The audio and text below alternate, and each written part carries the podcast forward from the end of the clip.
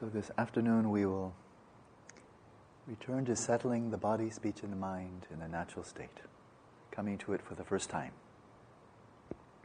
To badly paraphrase T.S. Eliot.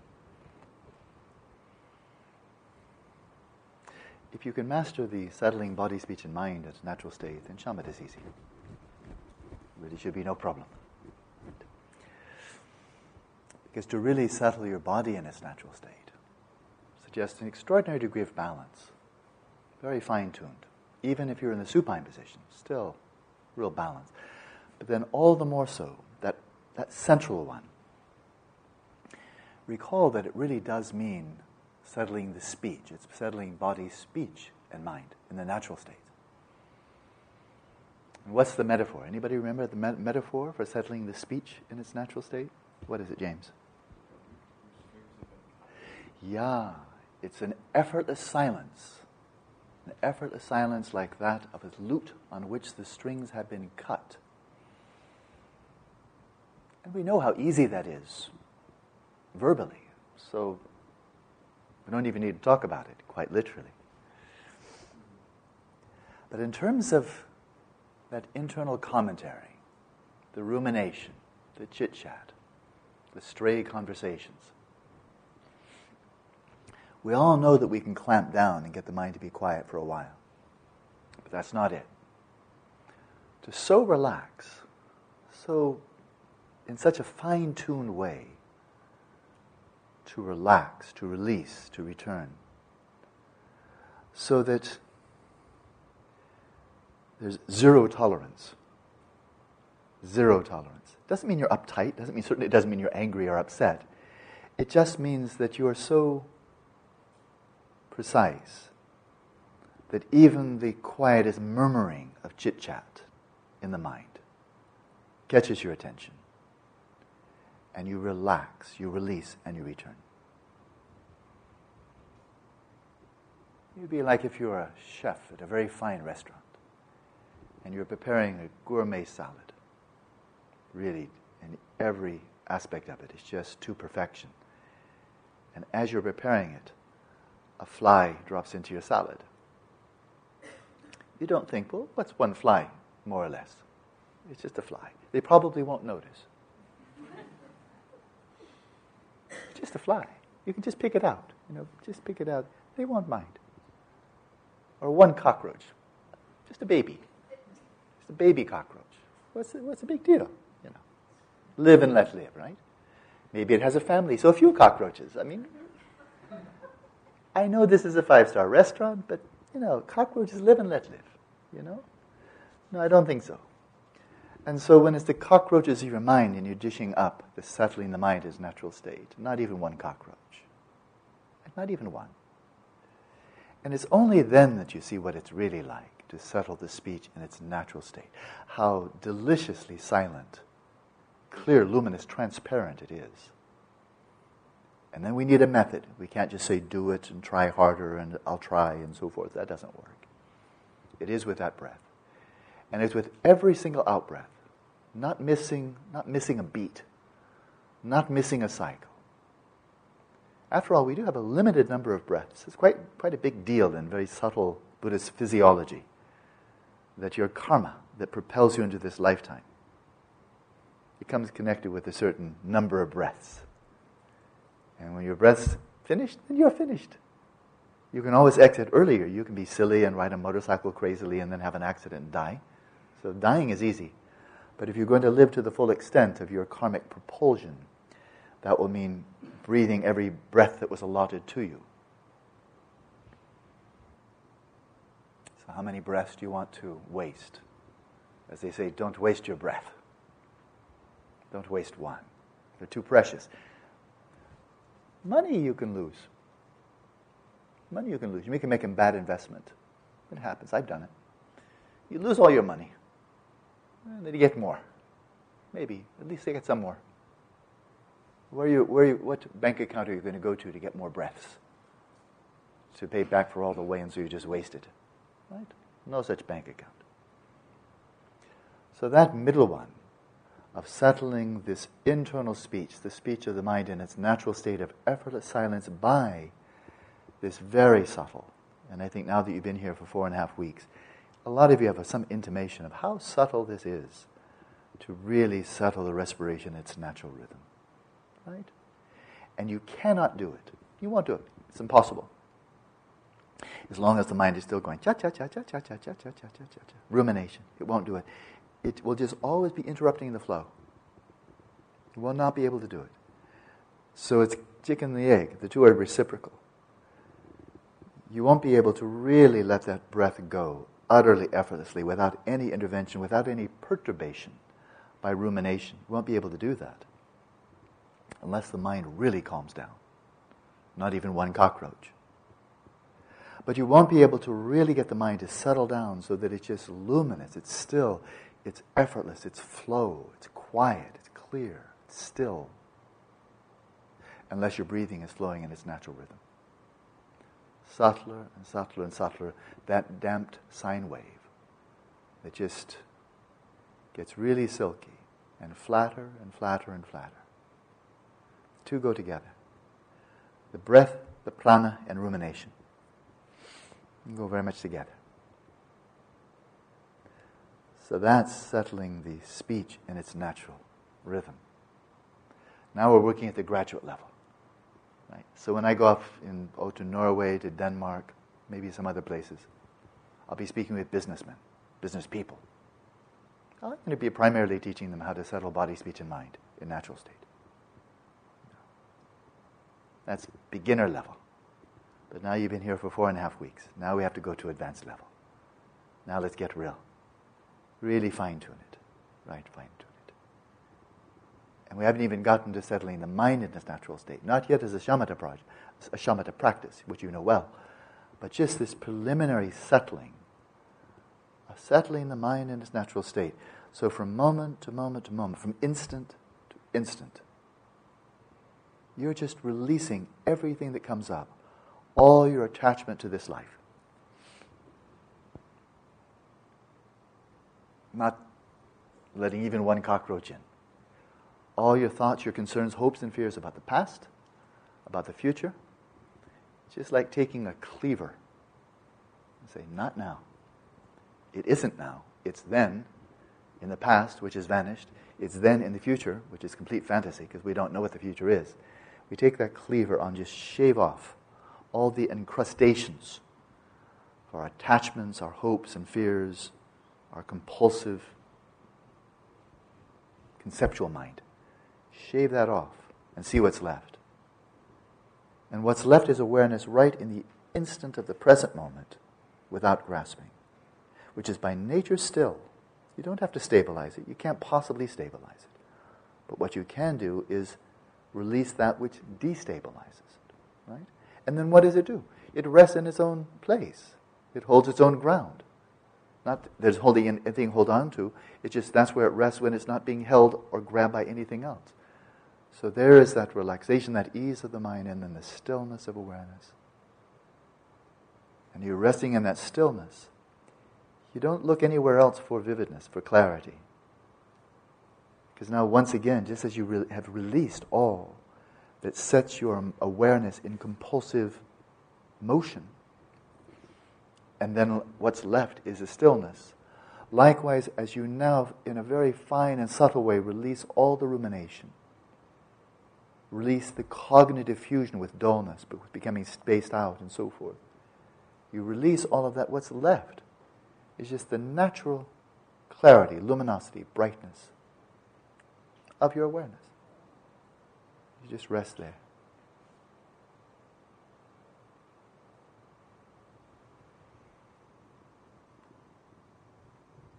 And how we'll venture into it this afternoon will be as Padmasambhava teaches it in Natural Liberation, right at the beginning of awareness of awareness, shamatha without a sign.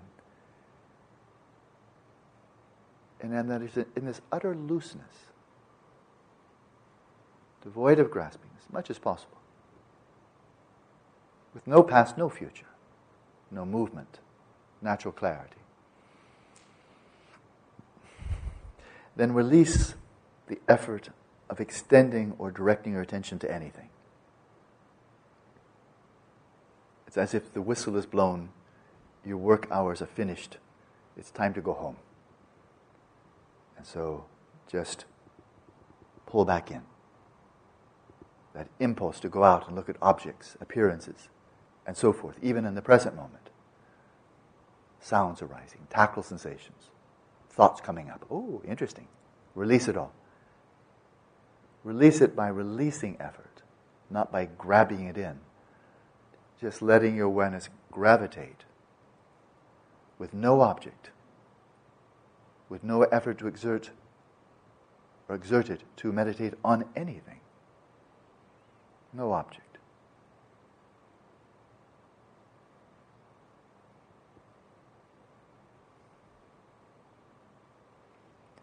We're just resting there then just see for yourself what's left. What's left? Now that I'm not deliberately focusing on anything, now what do I know?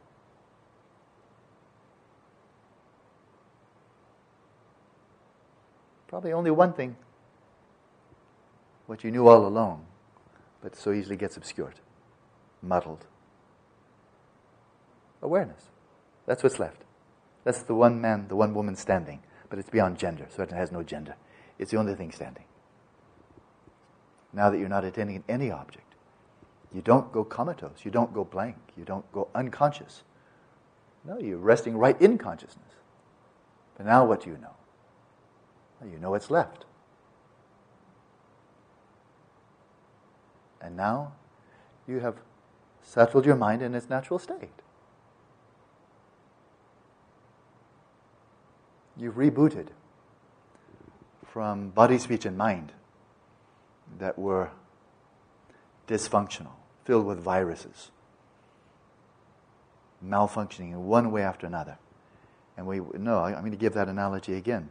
When your computer just isn't working right, something's wrong with it, then reboot, restart. So the whole system just shuts down.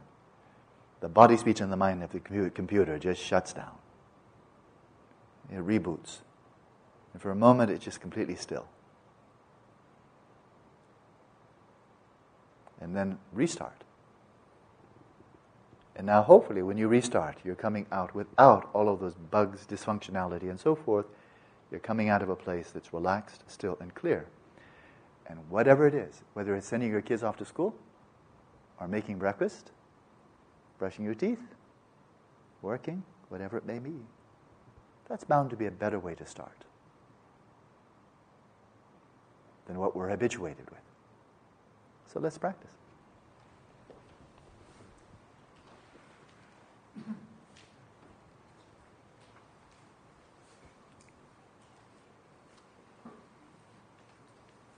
And for this one, anybody, anybody would like to go supine, now's a really good time.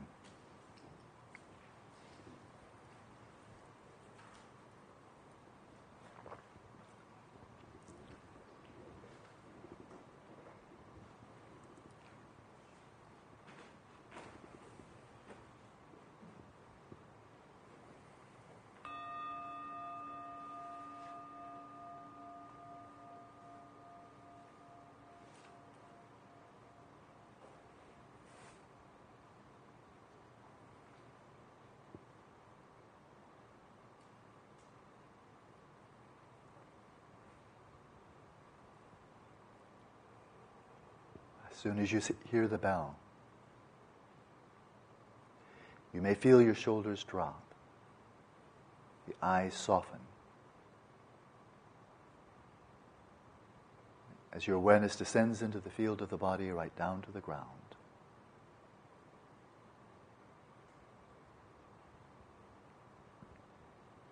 Settling in this non conceptual, non verbal domain of experience.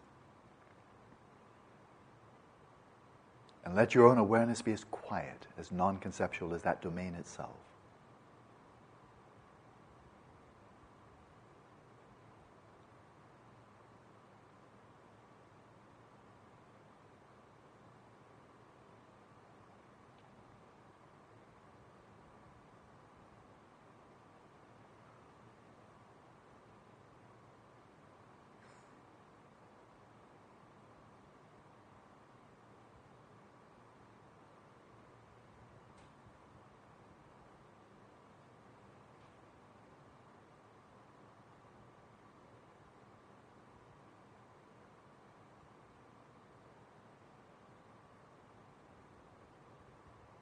Set your entire body at ease.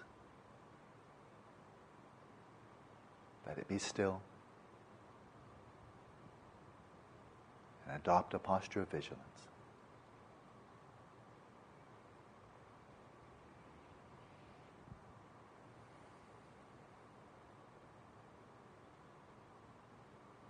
Give the body your full attention.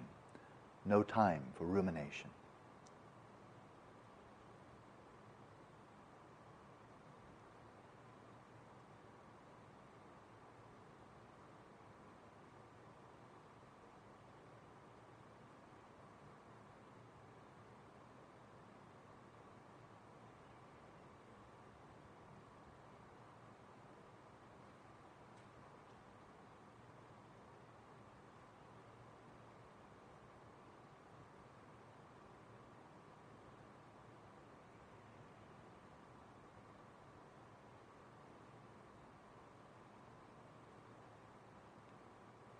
Now to settle your speech in its natural state by settling your respiration in its natural rhythm.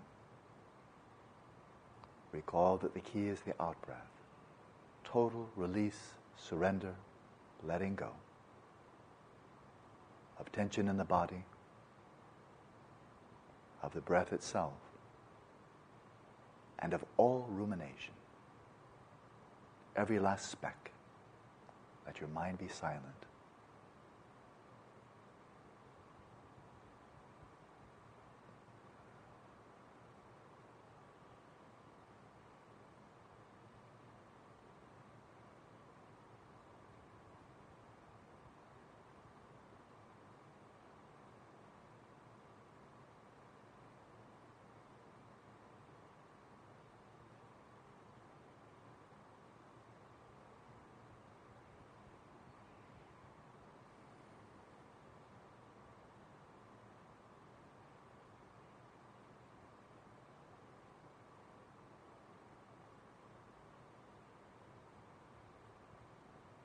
And don't hurry the in breath.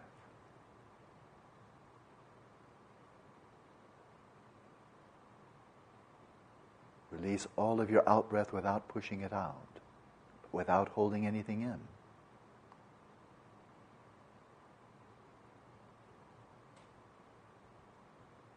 And then, with the same ease as if you were breathing out, let the breath flow in.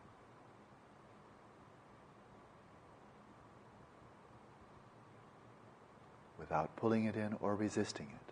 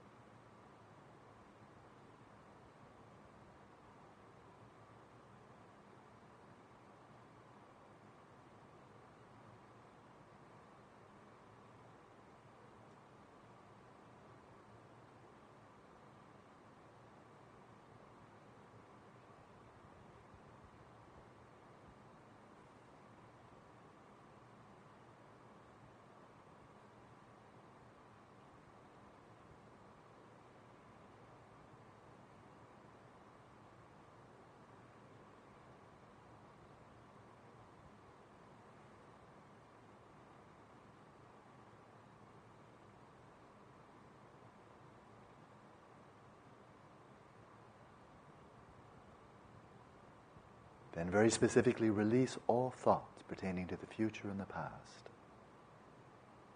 all interest.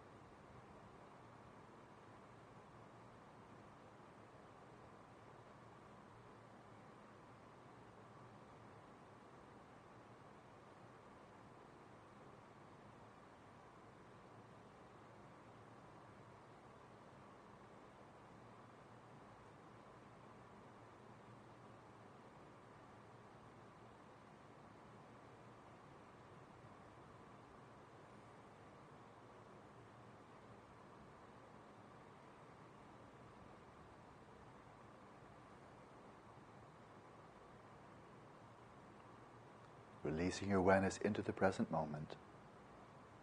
Let it simply be present, but without focusing on anything.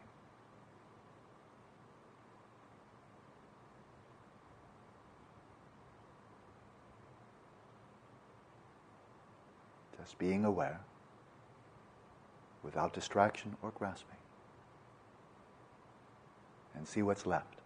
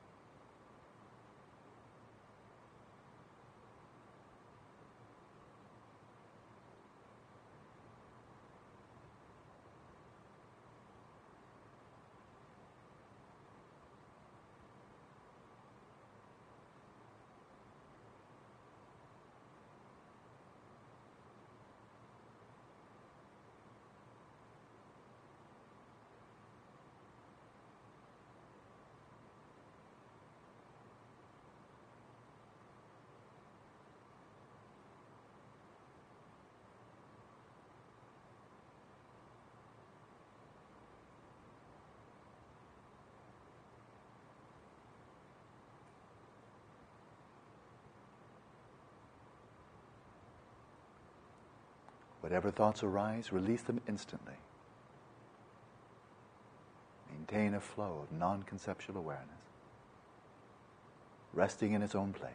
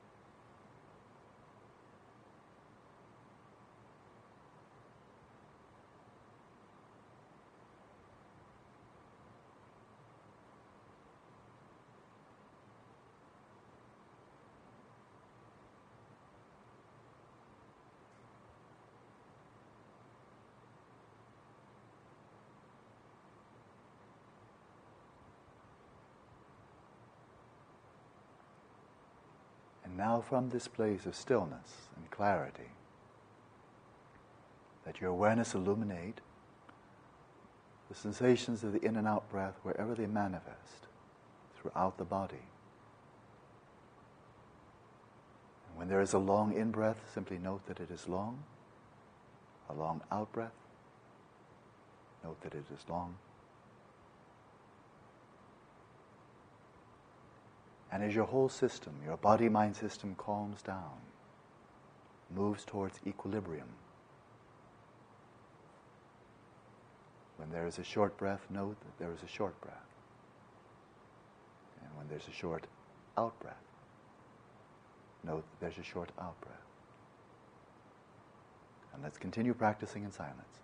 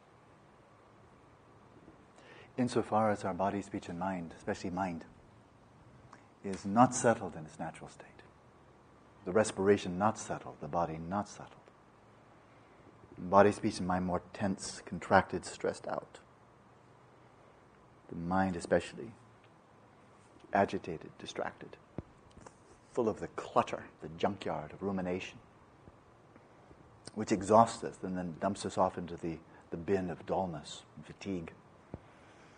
Insofar as the body, speech, and mind, emphasis on mind, are dysfunctional,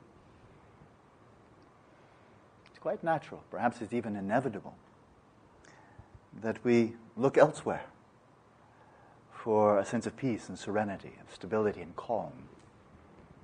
So, really pleasant, soothing music, pleasant, soothing people, a nice easy chair, good massage, the very gentle beauties of nature. Since it's so not that way indoors, then we look for something outdoors. oh, I go there and I feel very peaceful. As if that place already had some kind of peacefulness imbued within it. Of course, it doesn't. It's just a place.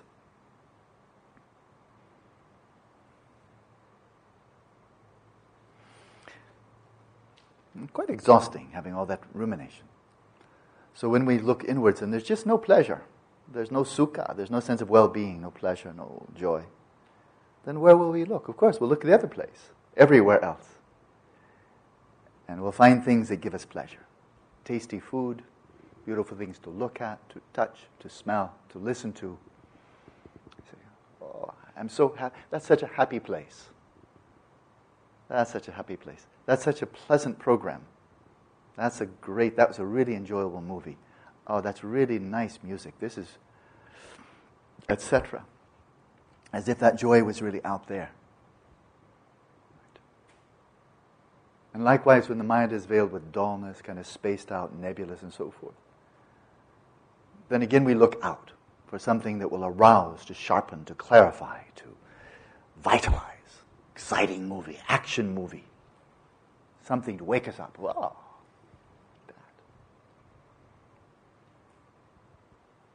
So the more there's unrest, dullness, tightness within, then naturally we turn outwards. And we find the reflections of these qualities that actually all originate from inside. Because there aren't any peaceful places another word for peaceful places is boring place. It's the same. Boring places, peaceful places, same place. Right? And show me the object that intrinsically and necessarily brings pleasure. I haven't thought of one yet.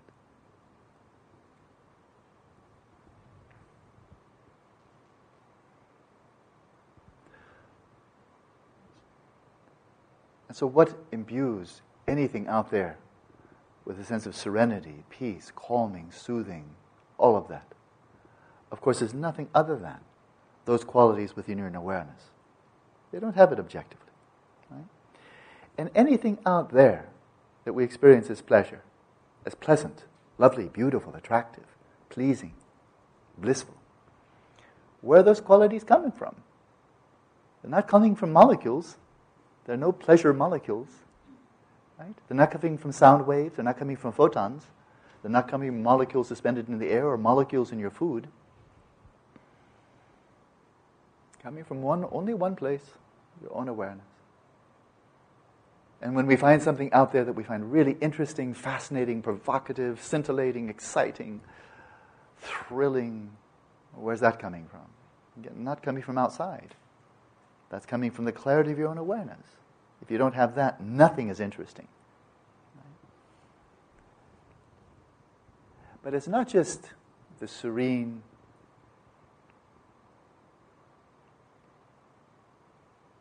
the still, the soothing, the clear qualities that are only coming from the mind, but the appearances themselves. When you go out for a walk in the nature here and you see just the luscious tropical growth here, the wide variety of of the animals there, the insects, and so forth and so on. Where are all those appearances coming from that are so beautiful? And they are.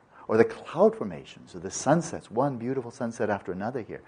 Where all those, just where are all the appearances coming from? And the fragrances is very fragrance rich and generally quite interesting and, to my mind, quite pleasing fragrances of the nature surrounding, and the sounds of the birds and so forth and so on. And where are all those appearances coming from? They're illuminated by one thing only. There are no colors out there, there are no sounds out there, there are no smells out there, there are no tastes out there. All of those are illuminated by only one source, and that's your own awareness. With no awareness, there's no green, there's no blue, there's no appearances at all. All these are illuminated by only one source, the center of the mandala, your own, your own awareness. So, as you really let your body, speech, and mind, emphasis on mind, come to rest in its own natural sense of ease, of looseness, of clarity, of just softness, of release, then you don't need to go anywhere else for it. Because you come to the source of that which makes other places and so forth seem soothing. But this is what makes them feel soothing your own awareness. Right? And you come in and experience that sukha, that just quiet sense of well being, let alone bliss, sense of just well being. You experience that. You're getting it right from the source, like standing right above an artesian well and drinking right from it, right from the ground, right into your mouth. Then you don't go out to the streams. Because why would you do that? You're right at the source itself. So there's no incentive, there's no interest to go foraging, hunting, and gathering when you're right there at the source already. And likewise, for something as interesting, entertaining, provocative, arousing, why would you go out when you're resting right in the very nature of that which makes anything else interesting, provocative, and so forth and so on? The natural luminosity of your own awareness. You come to the source. So why would you go out? And the deeper you go into that source, then it becomes clearer and clearer there's only really one reason to come out, apart from just getting a bite to eat and going to the bathroom. That's kind of like nature calls. But apart from that, you know, that's it. Eat and release, in and out. Besides that, there's really only one reason to come out. And that's to be of service, to help others find happiness, to alleviate the suffering of others. But besides that, there's just no reason at all. You can just stay home.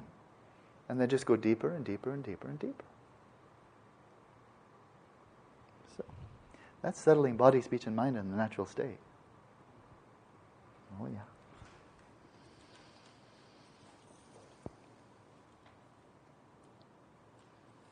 Oh, yeah. What is the difference between thought and image? How are they interrelated? The words, the words are used in different ways, of course. So, just very briefly, when I say, when I say the word thought, I'm referring to discursive thoughts, the chit chat of the mind. When I refer to image, I'm referring to the mental imagery that comes to mind. They're interrelated. Well, Obvious ways. Obvious ways. The images have labels. The talk evokes images. The audio visual on the television. Pretty much like that. Quite a few here accumulated. See if I can respond to them briefly. How about this hypothesis? We human beings are all parts of a cosmic being, a macrocosmic. I thought it was like, now we're back to McDonald's cos- cosmos, cosmic. and we have, you know, everything else. Okay, but no, this is macrocosmic. We're all part of a, a macrocosmic being connected at core level. Sure, put the, put the, test to the theory, or the theory to the test of experience. Sure, why not? But it's just an, it's just an idea, just entertainment. So put it to the test. But that would mean releasing all identification with, it, with that which is not you or yours so you can see who, see who you really are. What appears to us as violence is, with what appears to us as goodness, part integral of such macrocosmic organism. Sure, but pain still hurts.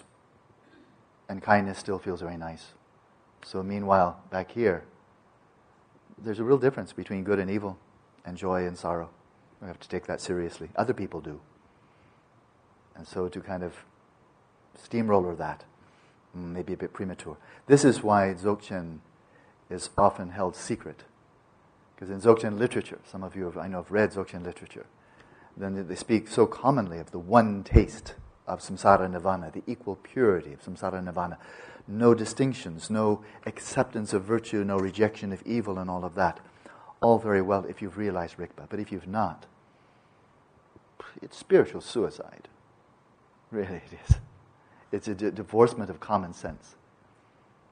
It really is. It's really, it's just utterly self destructive. So one must be very careful with that.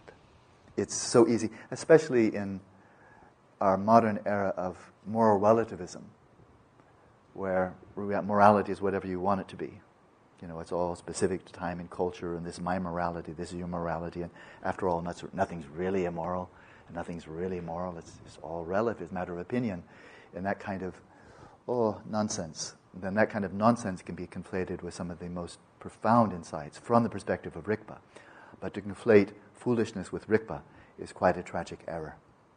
Might not the fellow in Norway mentioned earlier be like a sponge absorbing violence from many other sentient beings who lead good lives and dissolve it like a boil which has been lanced. It's all possibility. There's so in, infinite number of ways of, of, of speculating. Um, but an easier one is the man is suffering from delusion, of thinking that, you know, only one race is the right race. So absorption, line, you just keep it? Occam's razor. Occam's razor. Do away with unnecessary speculations. Just cut back to, okay, what's bare? What's minimum? What's most likely? And most likely, in the case of this individual, that he's fixated on the notion that people like him are the pure race and everybody else is impure, and therefore they should be kept out of the pure race. We've heard this story before. And the suffering that comes out of that simple little idea of we, the Aryan race, we, the English, we, the Germans, we, the French, we, the Chinese, we, the anybody, that one somehow we are the pure ones.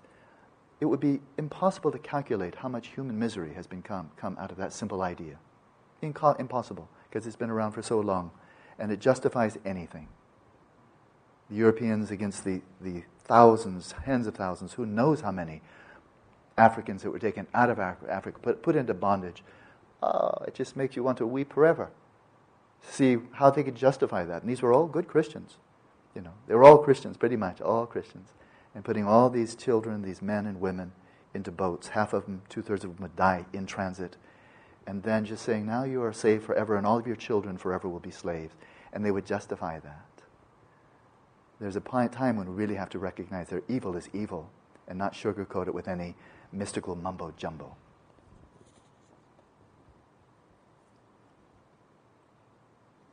Your next eight week retreat here in Phuket is on Vipassana. You have mentioned that too. Seriously attempt such practices, the mind must be serviceable, otherwise, laxity and excitation will seriously interfere. It appears, though, that few of the participants at best in this Vipassana retreat will have accomplished shamatha. That's possible. Lacking coarse examination, subtle analysis, and the other fruits of having achieved shamatha, what can they hope to achieve? What could one of us hope to achieve were we to begin practicing Vipassana now or in the near future? Good. Very good. Well, uh, on the one hand, I think it really is undeniable that there is a sequence. Shamatha is the foundation for Vipassana. Vipassana is not the foundation for Shamatha. Ethics is the foundation for both. Vipassana is not the foundation for ethics. So there's a certain sequence there, like a pyramid. It's ethics, samadhi, and wisdom. So there we are. And having said that, and this runs through everything else, the six paramitas, generosity is first, but then comes ethics, out of the spirit of generosity. And then comes, and then way towards the end, there's shamatha, there's vipassana, there's meditation, there's wisdom. So it runs through all of Buddhism, right? There it is. Having said that, though, once again, there has to be a middle way. And that is if you're practicing and closely applying whatever qualities of mindfulness you have cultivated thus far. And bearing in mind, none of us are devoid of mindfulness. It's not like something that we have to achieve out of nothing, having not had it at all. We already were born with mindfulness. We're born with some introspective skill. And it then is a matter of honing it, but not trying to find it all afresh because we didn't have it at all. And so you can easily imagine, though, and that is if you closely apply mindfulness to your body in this very immediate, thoroughly experiential way, and observing the, the sensations of the four elements arising, observing the, the factors of origination, how the body is present, all of your experience of the body? Is it permanent or impermanent? Is, are these sensations, these appearances of the body, are they by nature pleasurable? How does dukkha, sukha, joy, happiness, and suffering, how do they arrive here? Is there anything here in the nature of the body that by its own nature is I or mine? Attending closely, shifting that same bright light of mindfulness to feelings, to mental states, to other phenomena. One can easily imagine, really, it's quite obvious, that if doing this, will this hone your abilities of mindfulness? Of course it will. It's so interesting. It's much easier to develop your mindfulness skills on something that is interesting rather than something that's not so interesting, right? And so there's a reciprocal relationship here. And this is why one wants to strike the balance. And that is, is shamatha the basis for vipassana? Yes. Just as, shama, as, as ethics is the basis for shamatha. But now, as we develop greater sense of ease, of stillness, of clarity, developing our introspective skills, could that help us to be more nuanced, more subtle, more attentive when it comes to monitoring our own body, speech, and mind in terms of the way we're behaving, the intentions that are arising, the words that come out of the mouth, the physical behaviors we engage in? If we've developed mindfulness and introspection through shamatha, could this help us develop a more sensitive awareness of the nature of our own, own actions and the impact of our actions on other people? I think so, yeah? In which case, shamatha is serving ethics, as ethics provides the foundation for shamatha, or samadhi. And likewise, of course, samadhi serves the cultivation of wisdom, of insight. But, but through this very process of closely applying mindfulness, monitoring that with introspection, of course, this is developing your, your mindfulness and introspection, which will feed right back into shamatha. So, it's very important not to be rigidly hierarchical rigidly sequential. And this is what I've been taught by my own lamas for decades, basically from the beginning. Is from the very beginning I was taught that there's a path here. The first thing I was ever taught when I arrived in Dharamsala, the first thing was Lam Rim, the stages of the path, developing authentic motivations and right through the path on the one hand. But I remember so clearly, I'm, I'm sorry to run, on, I'm not going to run on much. We have a lot of questions stacked up. But I remember when I was kind of getting it and really savoring the natural evolution, the organic development of this path of spiritual awakening that was being taught to me, to me by this marvelous Geshe, who so embodied what he was teaching. And then when I learned about the higher practices, Vajrayana, Vajrayana practices, I remember very distinctly, after maybe eight months, a year, a year and a half, training quite intensively with this Lama, six days a week, every day, and then going back and meditating and learning the language and so forth I remember after I kind of gotten the picture of this is the Lam Rim, and way up yonder, that's Vajrayana. My goodness, that's really profound. And I went to the Lama, Geshe Ngawang Dhargyey, and I said, "Oh, I really, I really appreciate this teaching of the path, and I see this Vajrayana is really beyond me. Boy, that's, that's really high. And he turned to me and said, Ah, very good, very good you recognize that. I think it's about time you receive Vajrayana empowerment.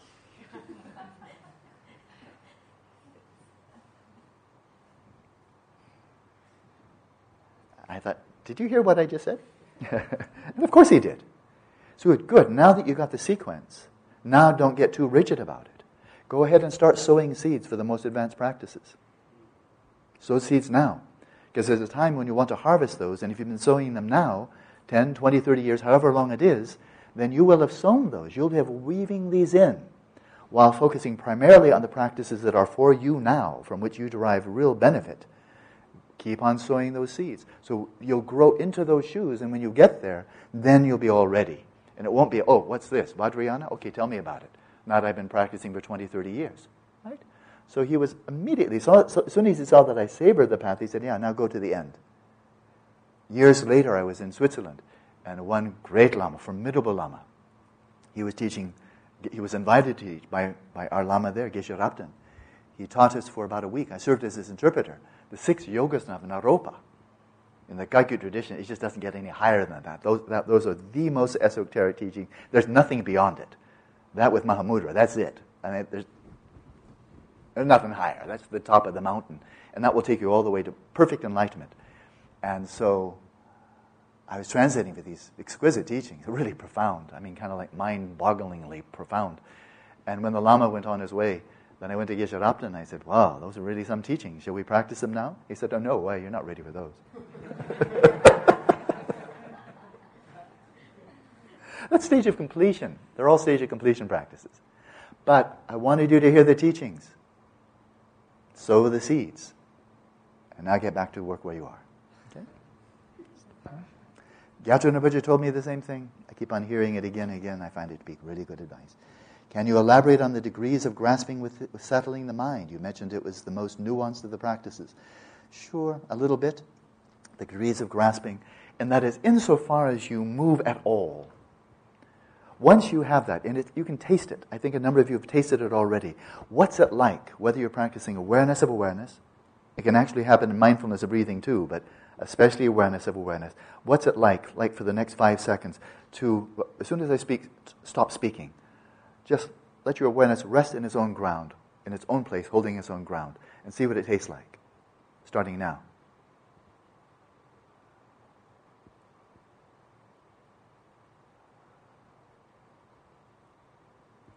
Okay?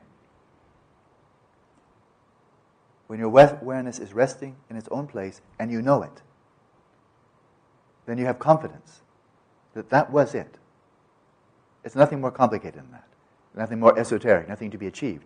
I mean, you can do it in five seconds. And there you are, resting in stillness,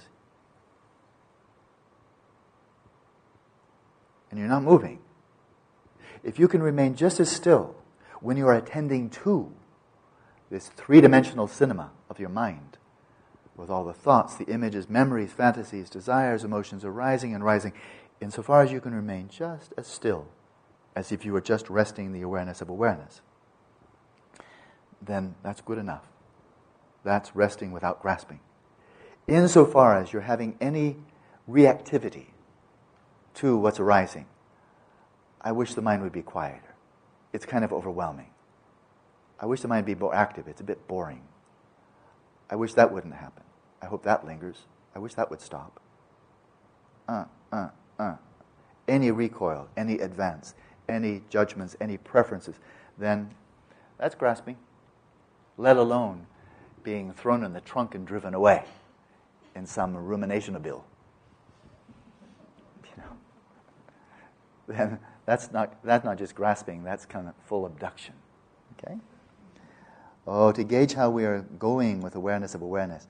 Oh, I would just say, for starters, don't go anywhere with awareness. That's a high, kind of a whole idea. I'm just playing with words here. But don't go anywhere with awareness. Awareness. There's no place to go. This is shamatha happening to you. It's not going from here to there and finding shamatha over there. Don't go anywhere with awareness. Awareness. That's the whole idea. Stay right where you are and be quiet.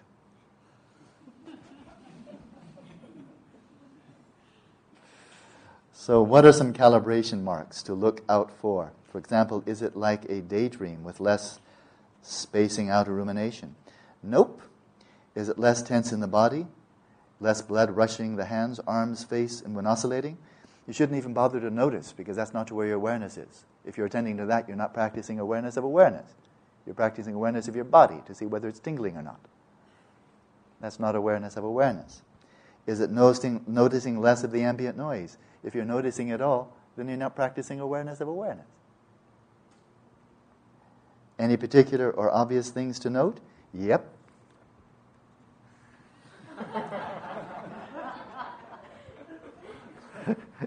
Only one thing. It's real simple. Keep it simple. And don't look for calibrations. Not in this practice. Don't look for calibrations. Don't look for benchmarks. There aren't any. Just do the practice and be quiet. In a very gentle, loving way. so, who are these evil creatures chasing me? Where do they come from? So I thought,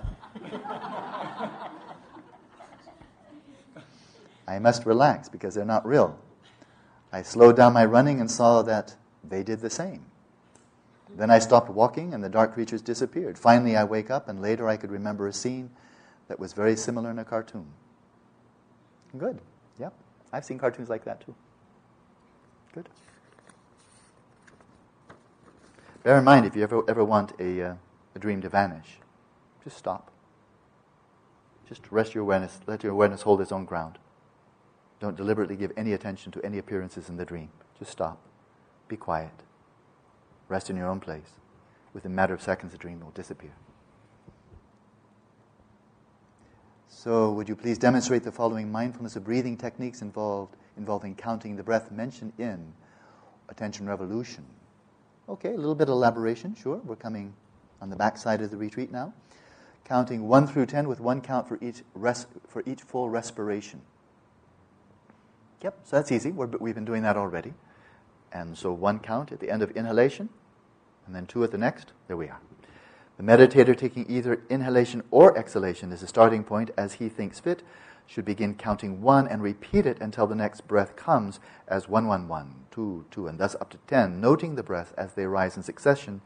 As he counts thus, the incoming breath and the outcoming breath becoming clear and distinct to his mind. Oh, yeah. So, this, first of all, the thing is just pragmatism. Just see what works. If it's too much, it's going to clutter and annoy you. If it's too little, then you may find yourself being unnecessarily caught up in rumination. So, striking that balance. But imagine, if, if you can, try, imagine that your mind is just overwhelmed with rumination. I thought that would be the response. Okay. And it's just hard. It's just, you just keep on just being knocked off the center. Just you come back, and as soon as you're there, boing, and you're off again, and you come back, and boing, and it's just like, oh, I never get a break here. I don't even get three seconds. I get like one and a half, and boing, another rumination comes in. And I'm breathing in, yeah, whatever, blah, blah, blah, blah, blah, blah, blah, blah, blah, you know?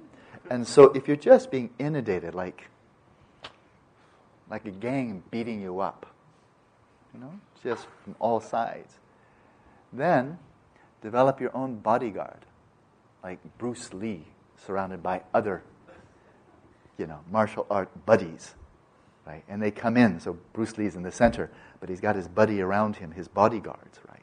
And so when all the gangs of kung fu are coming in, you know, to try to knock Bruce Lee off his block, then he's got these guys around him to protect him, right? And so he can just take out the big mean dude. That's how. And so this is what this is about as you're breathing in, and you know they're coming in, they're coming in, they're coming, they're coming for you. They know where you live. then as you're breathing in, one, one, one. In other words, before you can get in, I'm already saying one. and I'm breathing out, you want to go one, one, one. One, one, one. Outdo them with monotony. one, one, one, one, one, one. You didn't get one kick in. Two, two, two. You know, just crowd them out. Crowd them out. And they're kind of looking, when is the guy going to stop counting? you know? I can't get a word in edgewise. It's like one of those people that, in the conversation, they don't take a breath and you're waiting for them to take a breath, but somehow, like Pavarotti or some flautist, they never take a breath. Really good flautists, I think they, they can actually keep on blowing while they're inhaling. That's a skill to be cultivated. so just don't give them an in, you know, at all. And that's what this counting is about. And then when you see they're backing off a little bit, then it's one, one, when you see them even like one, one, one. as soon as they want to start talking, just say one and two and right on that. Just don't give them an inch. Just interrupt them every time before they get to start talking and silence them with the most dulling, the most dull rebuttal. Three. It's a real conversation stopper. and that's the idea. When the inhalation is count one, when the inhalations come in, count one with mindfulness applied to inhalation and exhalation. When the, ex, when the inhalation has ceased, so that's when it's come in. When the inhal, so when it when it's come in, when it has come in, and when the inhalation has ceased and the exhalation has gone out, so count two. So here it's just speeding up the counting process. So it's one and two and three and four. So one count at the end of each, one count at the end of inhalation, Then the next count, two at the end of exhalation. Next count, three at the end, end of inhalation. So you just speed it up a little bit. Okay? Or counting from one to ten with each full respiration. That's easy. Well, that's what we've been doing. Or with each full cycle, you can count one, two, three, four, five. One, two, three, four, five. One, two, three. Yeah, one, one. Oh, yeah, that, that's a complicated one for people who really like to make this complicated. With each full breath, and what do you do? I think you go up to 10. Yeah, you do. Okay? So with each full, full cycle, one, two, three, four, five. But now, one, two, three, four, five, six. One, two, three, four, five, seven. Try to get some conversation into that one. One, two, three, four, five, six, seven, eight, you know. It really, so like, where was I again? You know, there's just no time for rumination here. And, you know, it's so boring that it will be a tremendous relief when you can stop. and that'll be really nice. Like, oh, good, now I find, you know, just kind of bully your mind to death. That the rumination says, I can't stand it anymore. I give, I will be quiet. Just stop the counting. Please stop the counting.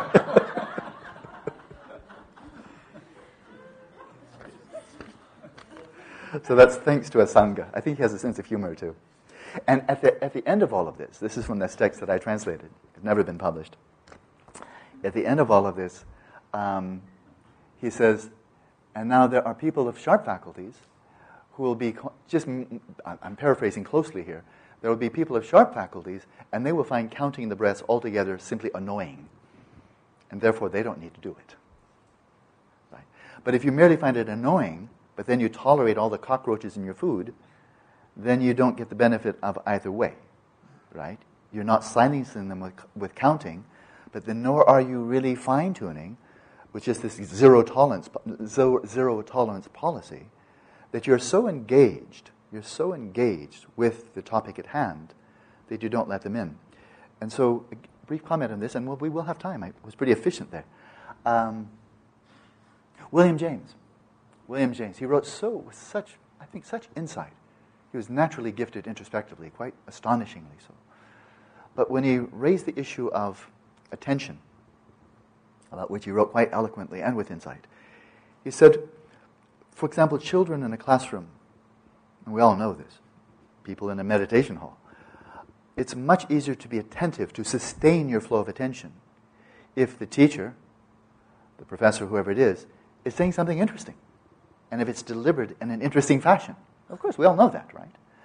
But, and so in that way, your interest is aroused, the stability and clarity, that is, we're really paying attention, not just hanging in there, but, you know, maintaining continuity, but with a lot of clarity, with real interest.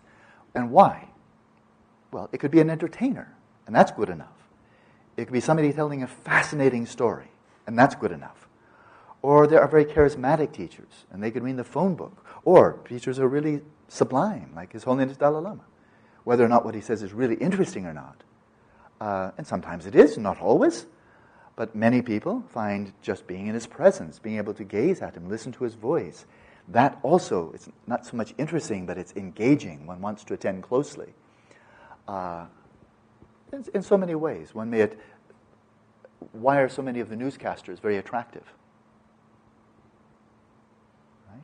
just ordinary daily news. How many, why are so many of them attractive? They really tend to be a bit better than normal. Why? what are you going to say? I'm already interested. you know. And so it's coming from the object side, right? whether it's sheer beauty and so forth and so on. But now, so, pardon me for spending so much time saying the obvious. But now I said there's another mode of interest which engages another level of attention. And that is cases, and there are many, it's not just in meditation by any means, and I don't think he med- ever meditated, as far as I know, is where that which we're directly attending to is not particularly attractive, interesting, engaging, scintillating, and so forth, like sensations of the breath. But we're fascinated or we're very drawn to or very committed to, interested in, the activity itself. We see the benefit, and we really want that benefit. So I know for myself, when I was studying advanced mechanics, Newtonian mechanics, but at a high level when I was at Amherst studying physics. I'd have to say overall my interest in advanced mechanics was zero. Really, there was never a problem that we were given. We were given three problems a week to solve on. They expected to spend, the professor expected, expected us to spend about three hours on each problem. There was never a problem I found interesting. It's not because they weren't interesting, it's just not what I was interested in. But I felt, but I'm really interested in quantum mechanics. And I will not be able to really understand quantum mechanics unless I've really understood Newtonian mechanics. And this is what you need to do. You need to understand Newtonian mechanics. And likewise for advanced calculus and all of that. I'm not gifted there and I'm terribly interested, a bit more than mechanics. But I wanted to do quantum mechanics, and I just kind of a new, do a new agey hand waving kind of thing. So, okay, advanced calculus it is, advanced mechanics it is. But I was really interested in quantum mechanics and trying to understand it and see to what extent does it really relate to Madhyamaka philosophy and what are its foundations and what are the philosophical implications and so forth. What's the role of the measurement? What's the role of the observer? These things really engage me. And so, because I was interested in learning quantum mechanics and exploring its foundations, therefore, by that power, I aroused enough interest to study calculus and advanced mechanics that I got through the courses, learned the material, and then was able to get on what I wanted. So, whether or not you find the sensations of the breath interesting, stimulating, and so forth, you may, if you've learned enough about shamatha, and not only the endpoint of achieving shamatha, but just along the path, the benefits of achieving shamatha, which you start from the very first session, of recognizing, clearly understanding the value of relaxation, of stillness, of clarity, of mental balance, the implications for other aspects of mental health and well being, the implications for ethics, for meaningful life, for productivity, optimal performance, and all of that, you may feel, wow, this is really important. And if, if to do this, if what I need to do is focus on the breath, okay, let me in it. Where's the breath? Where's the breath? I'm ready. Oh, okay, let's go. Because I really want to develop shamatha. I want to develop attentional balance. It's really important. So it can start out that way. Not because you find mindfulness of breathing so fascinating, but you really find, you know, you're drawn to the benefits of it. And then comes an un, unexpected perk benefit. A number of you have already experienced it. And that as you're just going about this task of turning off your interest for a little while in all hedonic stimulation, including rumination, and you're focusing just on the sensations of the breath, full body, abdomen, nostrils, wherever and you're just doing the hard work, and you're just plugging away there, being persistent, diligent, disciplined, and doing it properly. So you really are feeling deeper and deeper sense of ease and relaxation, and a release of grasping, letting go of the rumination, like bye, and coming back. And the mind just starts to settle in. More relaxed, more still. And in that quiet room of your mind, clarity, just like the sun coming over the horizon, the clarity of your awareness starts to manifest. Mind becomes clearer, more subtle. And you're aware of the subtler sensations of the breath. And now you see in this whole process that the, resp- the flow of the respiration itself is all calming down this short breath, short in breath, out breath. You bring more clarity to it. You come to a tipping point where you don't really want to stop. It's more pleasant doing this than not doing this. And so you go off to eat your meal, and you just want to get it over with. Because you know your body needs fuel. But it's so complicated. All that food and the flavors and the fragrances and the chewing, chewing, chewing.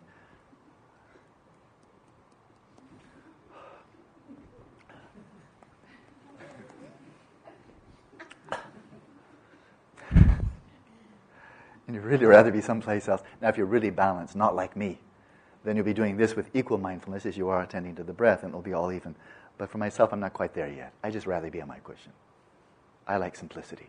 And eating is so complicated. But I think some of you are more advanced than I am in that way. Bring full mindfulness to breathing. I kid, I'm not joking. Really bring that full mindfulness to eating. It's much better. I'm just kind of an impatient sort.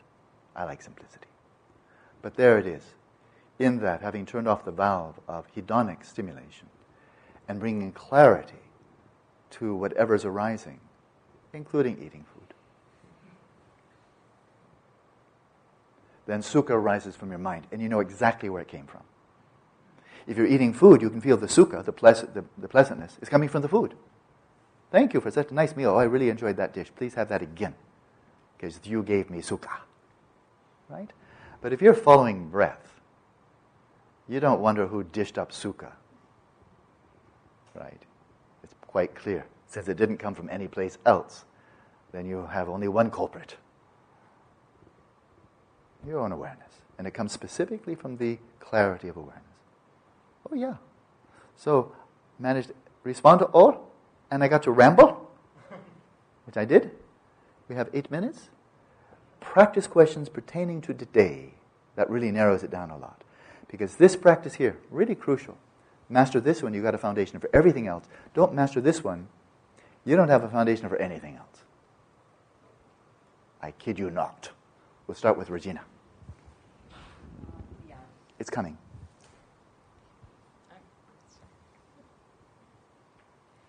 Um, why is it so important uh, to have the eyes uh, open? Are they the physical portal to the substrate, the liaison between the formless realm and our physical body? Mm-hmm. Well, for starters, for mindfulness of breathing, uh, different traditions say different things. If you want to have your eyes closed, let them be closed. Yeah, no big deal. Settling body, speech, and mind, whatever feels comfortable. Because if there were one right way to do it, all the great masters, I think, would be pointing to that. And they don't. Okay? When it comes to settling the mind, two points pragmatic and kind of a bit deeper. Pragmatic, having the eyes at least a, bit, a little bit open.